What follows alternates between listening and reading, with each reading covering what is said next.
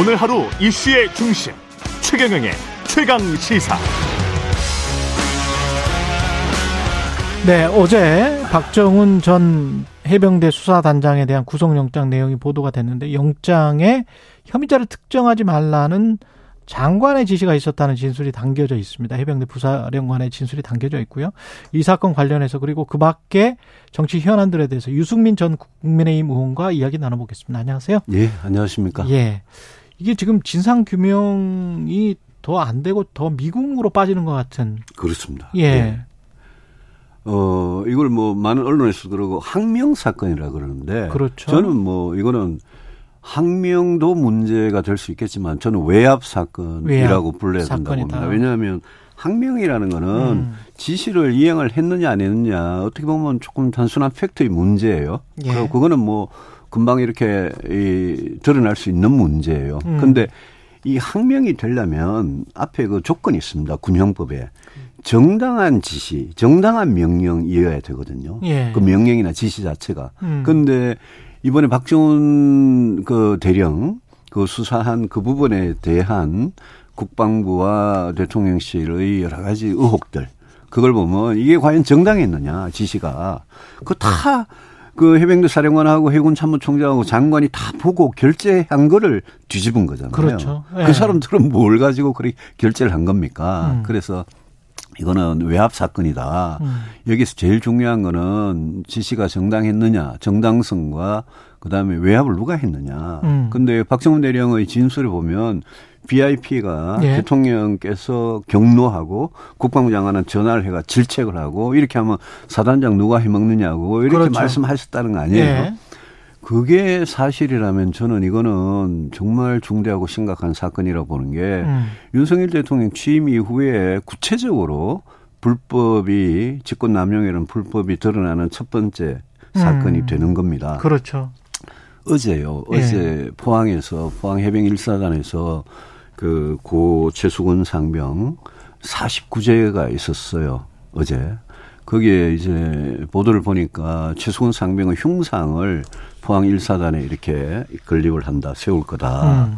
이렇게 보도가 나오던데 제가 문재인 정부 때 2018년에 마리논 헬기 추락 사고가 있었습니다. 음. 마리논 헬기 2018년 여름에 7월에 예. 예. 17일에 7월 예. 17일에 그때 해병대 장병이 그 다섯 분이 순직을 하셨어요. 그게 음. 완전 전소돼 가지고. 예. 근데 그 이후에도 이 사건의 원인과 책임을 규명하는 일이 완전히 그냥 미궁에 빠져버리고 음. 그 당시에도 아무도 원인도 제대로 안 밝혀지고 아무도 책임 안 지는 걸로 사건이 끝나버리고 포항 일사든 지금 가면 그 해병 마리논 어, 헬기에서 순직한 다섯 해병의 위령탑도 있고 그 부조상도 있고 저도 매년 갑니다. 아, 7월 17일 되면. 네. 근데 저는 뭐 최수근 상병 흉상을 해병 1사단에 세우는 거 좋아요. 좋은데 그보다도 훨씬 더 중요한 거는 이 진실을 밝혀가지고 진짜 억울하고 그렇죠. 허망한 한 해병의 젊은 해병의 죽음의 그걸 밝히는 거 아니겠습니까? 근데 음. 여기에 지금 대통령과 또 국가안보실 2차장, 국방비서관, 국방부 장관, 예. 차관, 법무관리관, 해병대 사령관 이런 이런 어떻게 보면 핵심 이 진실을 밝힐 그렇죠. 핵심 증인들이 예. 지금 있지 않습니까? 예. 그래서 저는 아 이건 정말 제발 우리 대한민국이 정말 진실된 나라냐, 진실이 음. 승리하는 나라냐, 그리고 정의가, 정의라는 게 진짜 똑바로 이, 이, 이 사건에서, 이 구체적인 이 사건에서 정의라는 게 바로 서는 나라냐. 저는 그걸 좌우하는 정말 중대한 문제라고 생각하고 음. 저는 이 사건이 초반부터 굉장히 큰 관심을 가지고 음. 계속 제가 할 말이 있으면 하고 있습니다. 근데 대통령실이 지금 국가안보실 2차관 하고 예. 임기훈 국방비서관을 교체하려고 하면서 예. 뭐 확대 해석은 하지 말아라. 6개월 전에 이미 다 준비돼 있었던 거다. 이번 사건과 관련 없다. 이렇게 지금 이야기를 하고 있는데 예. 이게 교체를 하는 시점이 좀 미묘하긴 한, 한데 여하튼 교체를 한다고 하더라도 저는 말이 안 된다고 봅니다. 예. 왜냐하면요. 국가안보실에 가면 1차장, 2차장인데 하나는 외교고 하나는 국방안보 쪽이에요. 예. 근데 최근에 대통령께서 한미 정상회담 해가지고 워싱턴 선언했죠. 음. 또 캠프 데이비드 가가지고 한미일 정상회담 했죠. 그 국민들한테 역사적인 성과를 이루어냈다고 음. 스스로 국민들한테 자평을 하고 홍보를 하고 그랬지 않습니까? 네. 그걸 한 사람들이 그 사람들이 아. 안 보실 사람들이 근데 그렇게 훌륭한 업적을 많이 예? 했다는 그 사람들을 갑자기 어느 아침에 왜 둘 다 동시에 바꾸고 지금 국방부 장관까지 교체한다 그러잖아요. 예. 저는 이거를 뭐 일부 야당이나 음. 일부에서 꼬리 자르기라 그러는데 음. 저는 꼬리 자르기 아니라고 봅니다. 왜냐하면 제가 아까 말씀드렸잖아요. 음. 대통령과 지금 거론되는 그분들 전부 다이 음. 사건의 진실에 관한 핵심 증인이다. 증인이다. 그렇지 않습니까? 예. 그 핵심 증인들을 하나하나 지금 어디 숨기거나 치우는 거예요. 예. 그 국방 그 저 대통령실 국가안보실의 2차장과 국방비서관은 너무나 핵심 증인이죠. 음. 7월 30일 오후 아 그 오전에 대통령실에서 있었다는 대통령이 참석했다는 그 수석 보좌관 회의에 다뭐 국방비서관이 있었고 보고를 했고요. 그 자리에서. 예. 그, 그 자리에서 저 국방 대통령께서 경로하셔가지고 국방부 장관하고 통화를 질책했다면 그 자리에 수석 보좌관 회의에 참석했던 사람은 다 들었을 거 아닙니까? 그렇겠네요. 국방부 장관이 들었고 장관이 들었는 거를 해병대 사령관은 이야기했다는 거를 박정원 대령이 지금 진술하고 있는 거거든요. 그렇네요.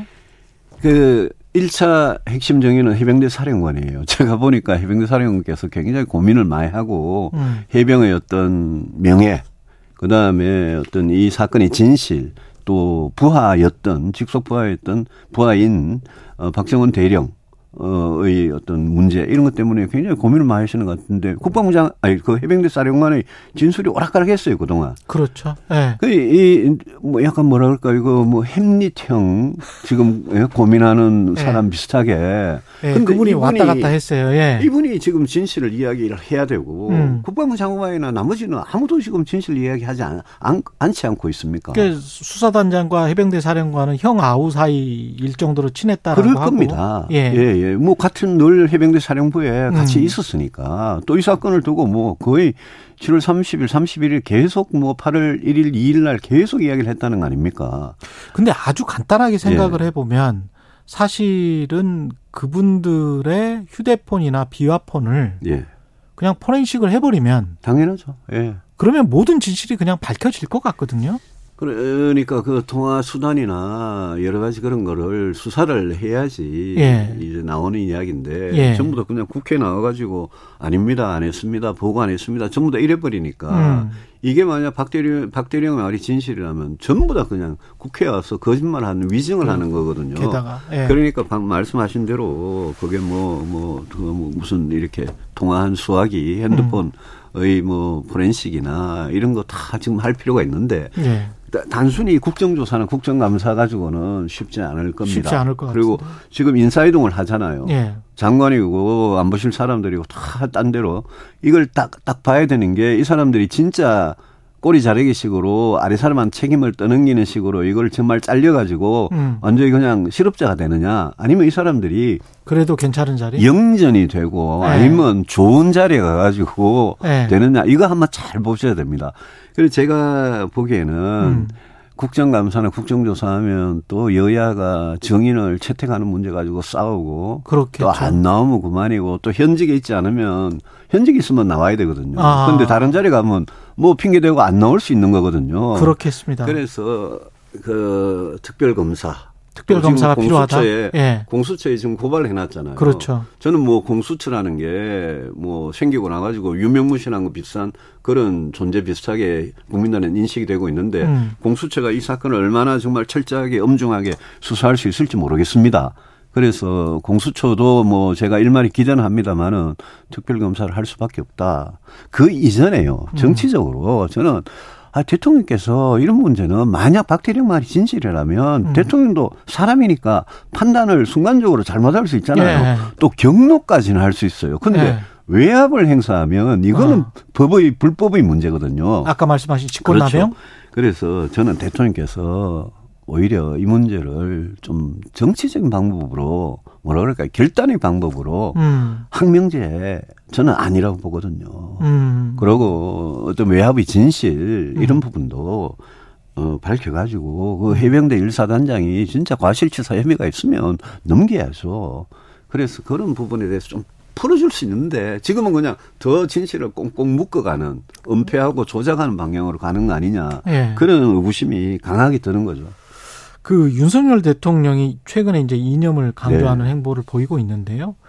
반국가 세력 척결 뭐그 이게 그 1년 전이랑 완전히 달라서 많이 다르죠. 당황스럽기는 네. 합니다. 그때는 이념보다는 민생이라 그랬거든요. 그 네. 반국가 행위, 반국가 네. 세력 이 말씀을 자꾸 하시잖아요. 네. 그 우리 저 법에요. 우리 대한민국 법률에 법에 예컨대 이런 게 있어요. 뭐 무슨 뭐 내란죄, 여적죄, 음. 형법에 음. 군형법에도 반란죄 이런 게 국가보안법에 음. 1조 2조에 보면 반국가 활동, 국가의 안전을 위해 예? 해치는 음. 위험에 빠뜨리는 반국가 활동이라고 돼 있고 예. 그 반국가 활동을 하는 조직이나 결성된 단체 같은 게 이제 반국가 단체예요. 아. 근데 그 국가보안법에 있는 반국가 세력은 그거는 명백한 증거를 가지고 진짜 딱딱 명백한 증거를 가지고 예. 그거는 만약 그런 게 드러나면 그거는 뭐 법으로 진짜 엄하게 처단해야 될 문제잖아요. 예. 근데 전부 다 정치적인 수사로 음. 반국가 세력이다 이러고 자유민주주의를 음. 해치는 반국가 세력이고 공산 전체주의란 말을 쓰면서 이러면서 이제 최근에 홍범도 장군 흉상이나 그렇죠. 여러 가지 문제들이 나니까 저는 대통령께서 그 상대를 구체적으로 특정을 안 하고 이런 용어를 쓰시니까 그냥 언론이나 국민들은 해석을 할 수밖에 없는데 결국은 어떻게 보면 반대 세력, 지금 민주당 세력을 지칭하는 거 아니겠습니까? 예. 근데 민주당 전체가 반국가 세력이 될 수 없잖아요. 음. 민주당 일부가 무슨 뭐뭐 뭐 무슨 국가보안법이나 이런 걸 위반할 수 있는 있을 가능성이 있어요. 근데 예. 민주당 전체를 놓고 야당 전체를 놓고 그것도 국민이 선출한 지금 제1야당을 놓고 방구가 세력이라 이러면 그다음 그다음부터는 뭔가 그 말에 대한 책임을 지는 증거를 내놓고 구체적인 근거? 법적으로 심판하는 그런 행위들이 있어야 되는데 그런 건 아무것도 없잖아요.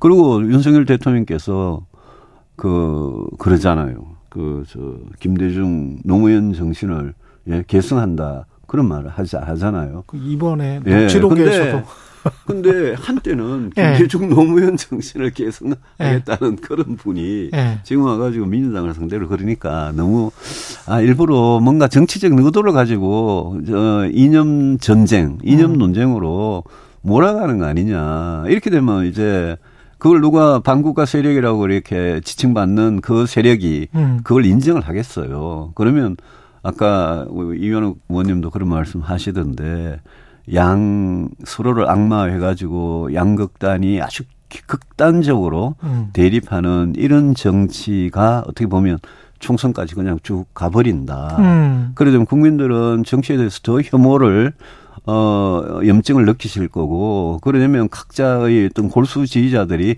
주로 투표에 열심히 참여해가지고 총선이 결정되는 이런 식으로 가면 대한민국 정치가 도대체 음. 여러 가지 지금 시대의 여러 가지 문제들, 민생 먹고 사는 문제들, 이런 거 해결하는 건 전혀 안 하고 맨날 싸우다가 내년 4월에 딱 돼가지고 그냥, 예? 그 각자 진영 지지자들 모이고 나머지 대부분의 시민들은 네. 그냥 정말 중도적이고 합리적이고 네. 상식을 가진 시민들은 염증을 느끼고 투표장에도 안 가는 이런 정치를 해가지고 어떻게 나라가 뭔가 문제를 해결해 나가는 그런 정치를 할 수 있겠습니까? 근데 투표율을 낮추면 뭐 정치 평론가들의 이야기여서 어디까지 믿어야 될지는 모르겠습니다만은 투표율을 낮추면 국민의힘에 좀 유리하다 이런 분석 게 따른 것인가요? 그렇게 된다면 지금 말씀을 대통령께서 하시는 네. 여러 가지 정치 행위들을 보면 네. 약간 그런 거를 무슨 선거 전략 비슷하게 네. 가져가는 거 아니냐. 지금 대통령 지지율은 30% 박스에 갇혀 있잖아요. 네. 근데 이걸 가지고 대통령 지지도 하나 가지고 지금 총선을 치르겠다는 게 국민의힘의 전략, 선거 전략이거든요. 네. 그러면 우리를 지지하는 지지자들만 똘똘 뭉치고 또 이런 혐오의 정치 이런 걸 통해 가지고 어, 투표장에 그냥 양극단의 지지자들만 나오도록 만드는 이런 게 윤석열 대통령의 총선 전략 아니냐. 음. 또 국민의힘의, 국민의힘도 거기에 그냥 따라가는 거 아니냐. 음. 이런 생각이 들어요. 민심의 바로미터는 결국 한 10월쯤에 강서구청장 선거를 하면 네. 조금 좀 그래도 드러날 수 있을 거는 같은데. 강서구청장, 강서구청장 선거 하나 가지고 네, 그렇게 판단하기는, 판단하기는 쉽지 않다고 보는 게요. 예. 이게 오히려 강서구청장 선거가 어떻게 결과가 어떻게 되느냐에 따라서 서울 일부의 민심은 어느 정도 드러나겠죠. 음. 윤석열 정부에 대한 어떤 중간 심판 비슷한 그런 민심은 서울에서는 드러나겠지만 이제 결국 중요한 건 수도권이었는데 강서구청장 선거가 예컨대 뭐 국민의힘이 지금 후보를 예. 문제가 되는 후보를 내 가지고 이겼다 칩시다. 예. 그러면 국민의힘은 더 지금 방향으로 갈 가능성이 이게 있잖아요. 맞구나. 민주당이 만약 졌다 칩시다. 예. 그러면 이재명 대표 버틸 수 있겠습니까? 그렇겠네. 그러면 민주당에는 오히려 변화가 일어날 수 있거든요. 제가 늘 이야기하지만 아. 이재명 대표 체제가 무너지면 민주당의 쇄신 혁신이 시작되면 음. 그때부터 국민의힘은 그냥 죽었다고 생각해야 된다. 오히려 오히려 정치라는 게 진짜 생물이라는 게 아. 민심이 그런 식으로 흘러갈 수 있기 때문에 예. 저는 그 승패만 가지고 내년 총선을 전망하기는 힘들다. 어. 그 뭐 구청장 선거 이후에 음. 수도권 민심이 어떻게 변하는지 또 각 당에서는 어떤 변화가 일어나는지 예. 그걸 그게 중요하다 생각하죠. 용산 그 대통령실 참모들이랄죠. 김은혜, 뭐 강승규, 그 다음에 뭐 원희룡 장관 이야기도 계속 나오고 있고 내각에서 좀 나와서 총선 수도권 총선을 리드하면 될 것이다 이런 생각도 좀 있는 것 같더라고요. 선거 때마다 여당이 되면 대통령 예. 주변에 있는 대통령실 참모들, 뭐 내각에 있는 사람들, 또 대통령 지금 대통령 같으면 친한 뭐 검사들 이런 사람들이 이제 대거 나올 수는 있겠죠. 근데 음. 국민의 국민의 국민의 눈에 국민들의 눈에 그 사람들이 어떻게 비칠까요? 음. 권력의 그냥 하수인 들이 대거 나오는 거고요. 예. 아, 저 사람들이 대거 국회, 국회의원들이 돼가지고 들어가면, 아, 그냥 거수기들만 많아지는 거 아니겠습니까? 음. 그 저는 뭐 그분들이 나올 수는 있는데, 예. 그분들로 총선을 치른다. 음. 대통령의 최측근 참모들을 대거 총선에 내보내가지고 총선을 치른다. 그게 국민의힘 입장에서 특히 수도권에서 이기는 전략이 될 수 있냐 음. 전혀 아니라고 생각합니다. 지금 수도권에서 이기려면 예. 그런 분들도 일부 나올 수는 있겠지만 예. 대통령에 가까운 사람들. 예. 어떻게 보면 지금 늘어나는 중도 무당층의 민심 또 아, 제발 우리 정치가 저출산 문제고 인구 문제고 민생 문제고 이런 문제 해결해 달라고 할 때 거기에 부응할 수 있는 그런 새로운 인물들 음. 그런 사람들이 어느 당이고 예. 국민의힘이고 1번 당이고 2번 당이고 그런 사람들이 많이 나와야 예. 좋은 거 아니냐 그런 생각이 들어서 그런 예. 시각에서 보면 뭐, 어, 저 대통령 최측근들이 음. 나오는 거는, 음. 그거는 저는 국민님한테 특히 수도권 승리에 별 도움 안 될 거라고 봅니다. 별 도움 안 될 것이다. 민주당 상황도 좀 짚어보겠습니다. 네. 이재명 대표가 단식을 하고 있는데요. 이게 시작을 일단 시작에 대해서부터 시작은 잘한 겁니까? 아니면 잘못한 선택입니까? 저는 그 부분 단식 시작하는 날 예. 제가 제가 분명히 이야기를 했습니다. 음. 이게 생뚱맞은 단식이다. 음. 왜 단식을 하시냐. 음. 지금 국회에서 절대 다수석을 갖고 있는 민주당이 제 그 당의 대표 같으면 지금 뭐 양평 고속도로고 무슨 뭐 여러 가지 뭐 현안들이 뭐 후쿠시마 오염수고 그렇죠. 또 내년 네. 예산 아니고 뭐 얼마나 많습니까? 음. 경제는 지금 뭐 시한폭탄이 널려 있고요. 네. 그런 데 대해서 대안을 갖고 제시를 하면서 그 예산이 됐든 법률이 됐든 아니면 정책에 대한 대안이 됐든 그런 걸 내놓아야지 국민들께서 아 야당이 제 역할을 하는구나라고 음. 하지 않겠습니까? 그 안에는 뭐 국정감사 특검 다 포함되어 있습니다. 좋습니다. 그런 거 음. 하자 이거죠. 근데 그런 거를 주장하는 방법은 그거는 국회에서 의석을 가지고 하는 겁니다. 그러려고 국민들이 의석을 준 거고요. 예. 그러면 지난 1년을 한번 돌아보십시오. 지난 1년 동안 이재명 대표가 해놓은 게 뭐가 있습니까? 측근이 다섯 분의 소, 정말 소중한 네. 사람들이 아주 극단적 선택을 하지 않았습니까? 네. 대장동 백현동의 성남 FC에 지금 쌍방울에 음.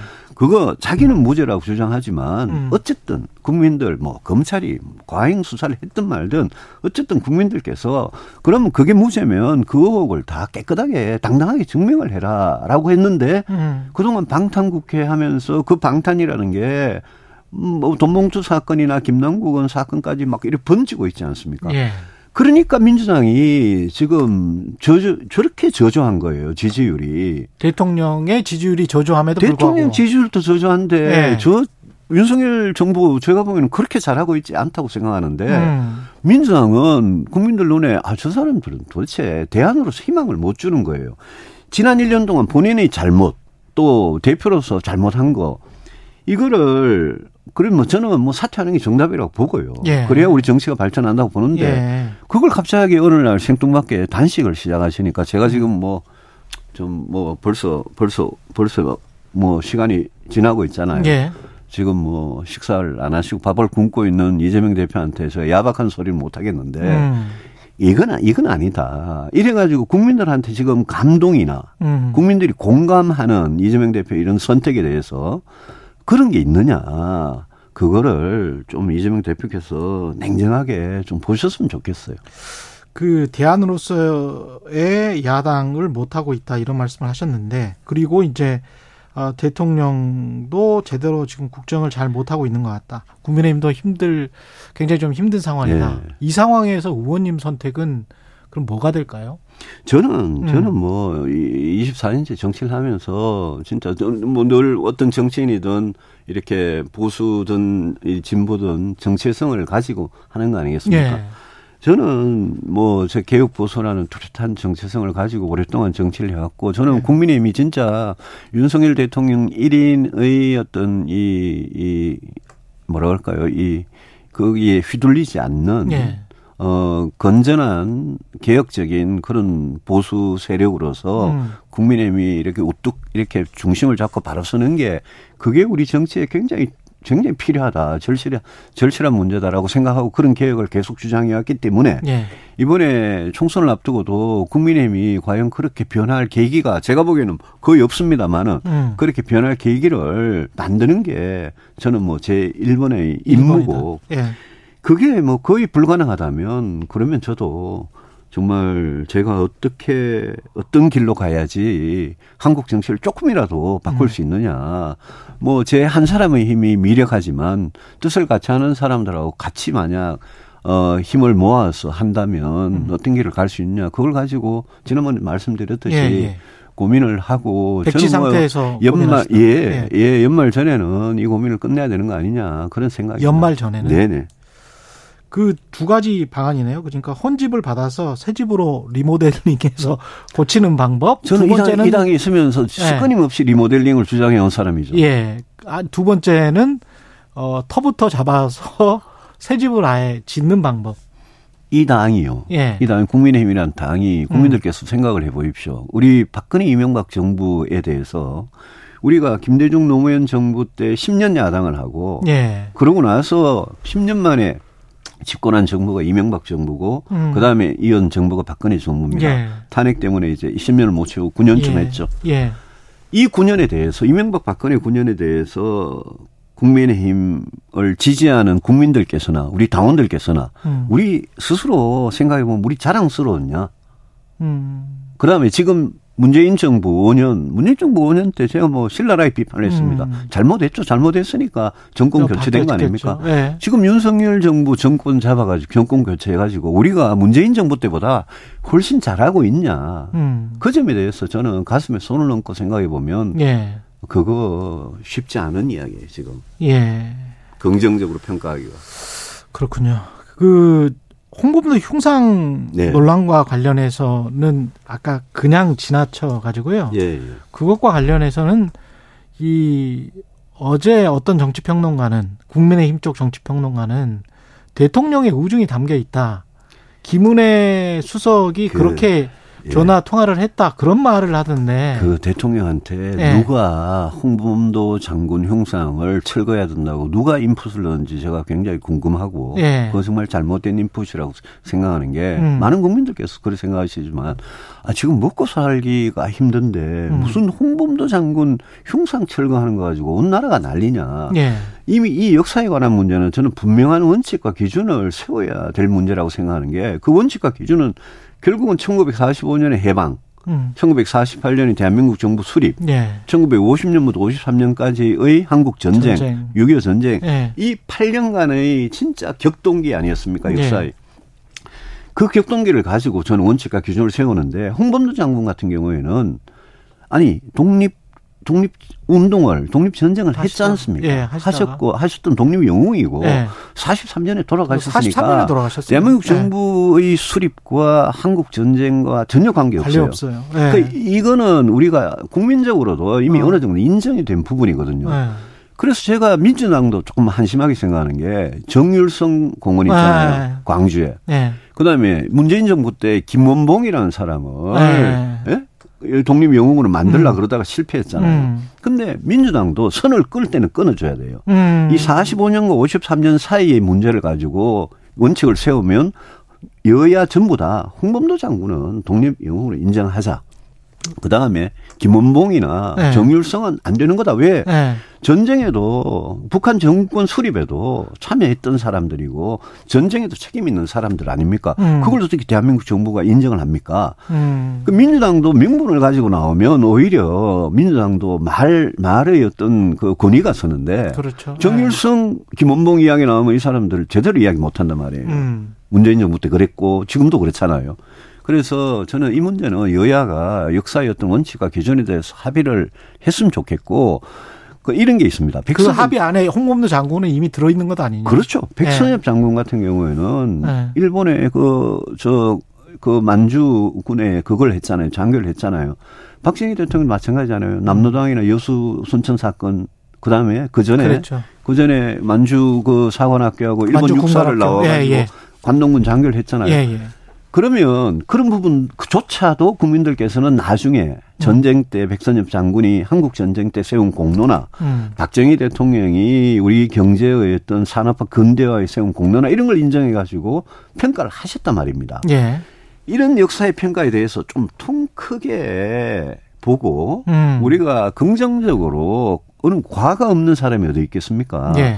긍정적으로 평가를 해야 되는데 그걸 이렇게 홍범도 장관을 딱 집어가지고 지금 그러니까 국민들께서 뭐 덕분에 역사 공부는 좀 합니다만은 예, 국민들께서 이걸 뭐 어떻게 생각하시겠습니까? 예. 그럼 마지막으로 대통령이 지금 해외 순방 중이신데 예. 중, 뭐, 중국과의 문제가 지금 해결이 안 돼가지고 뭔가 돌파구는 찾아야 될 것 같고요. 나머지 이슈도 있을 것 같고 외교 쪽에 좀 기조와 관련해서 좀 저는 저는 첫째 뭐 저저 지금 인도 인도네시아 예. 필요가 있으니까 가셨겠지만 예. 첫째 지난 1년 넘게 취임 1년 넘게 1년 반 가까이 됐는데 어 외교를 너무 해외를 너무 많이 가셨어요. 말씀. 너무 해- 많이 가셨다. 예, 해외 예. 이제 좀 그만 가셨으면 좋겠는 게, 아. 뭐 총리 보내든지 외교부 장관 보내든지 음. 좀 그만 가시고 이제는 내정을 하셔야 된다. 내치를 하셔야 된다. 아. 내치가 뭐냐. 결국 제일 중요한 문제가 민생 경제다. 음. 민생 경제 지금 올해 내년에 더 나빠지고 음. 예산안에 대해서도 뭐 예컨대 국가 R&D 예산은 뭐 14% 가까이 깎고 말이죠. 예. 저출산 예산은 뭐 올라가긴 올라가는데 그 정도 가지고 지금 인구 문제 해결될 수 있겠냐, 연금 개혁 어떻게 할 거냐, 교육 노동 개혁 어떻게 할 거냐. 지금 미완의 과제들이 쭉 널려 있는데 내치에 대해서 잠 뭐 잠시 그냥 이야기를 하시고 자꾸 외국 나가시고. 외교는 예. 외교는 중국하고 유승민 전 예. 국민의힘 의원이었습니다.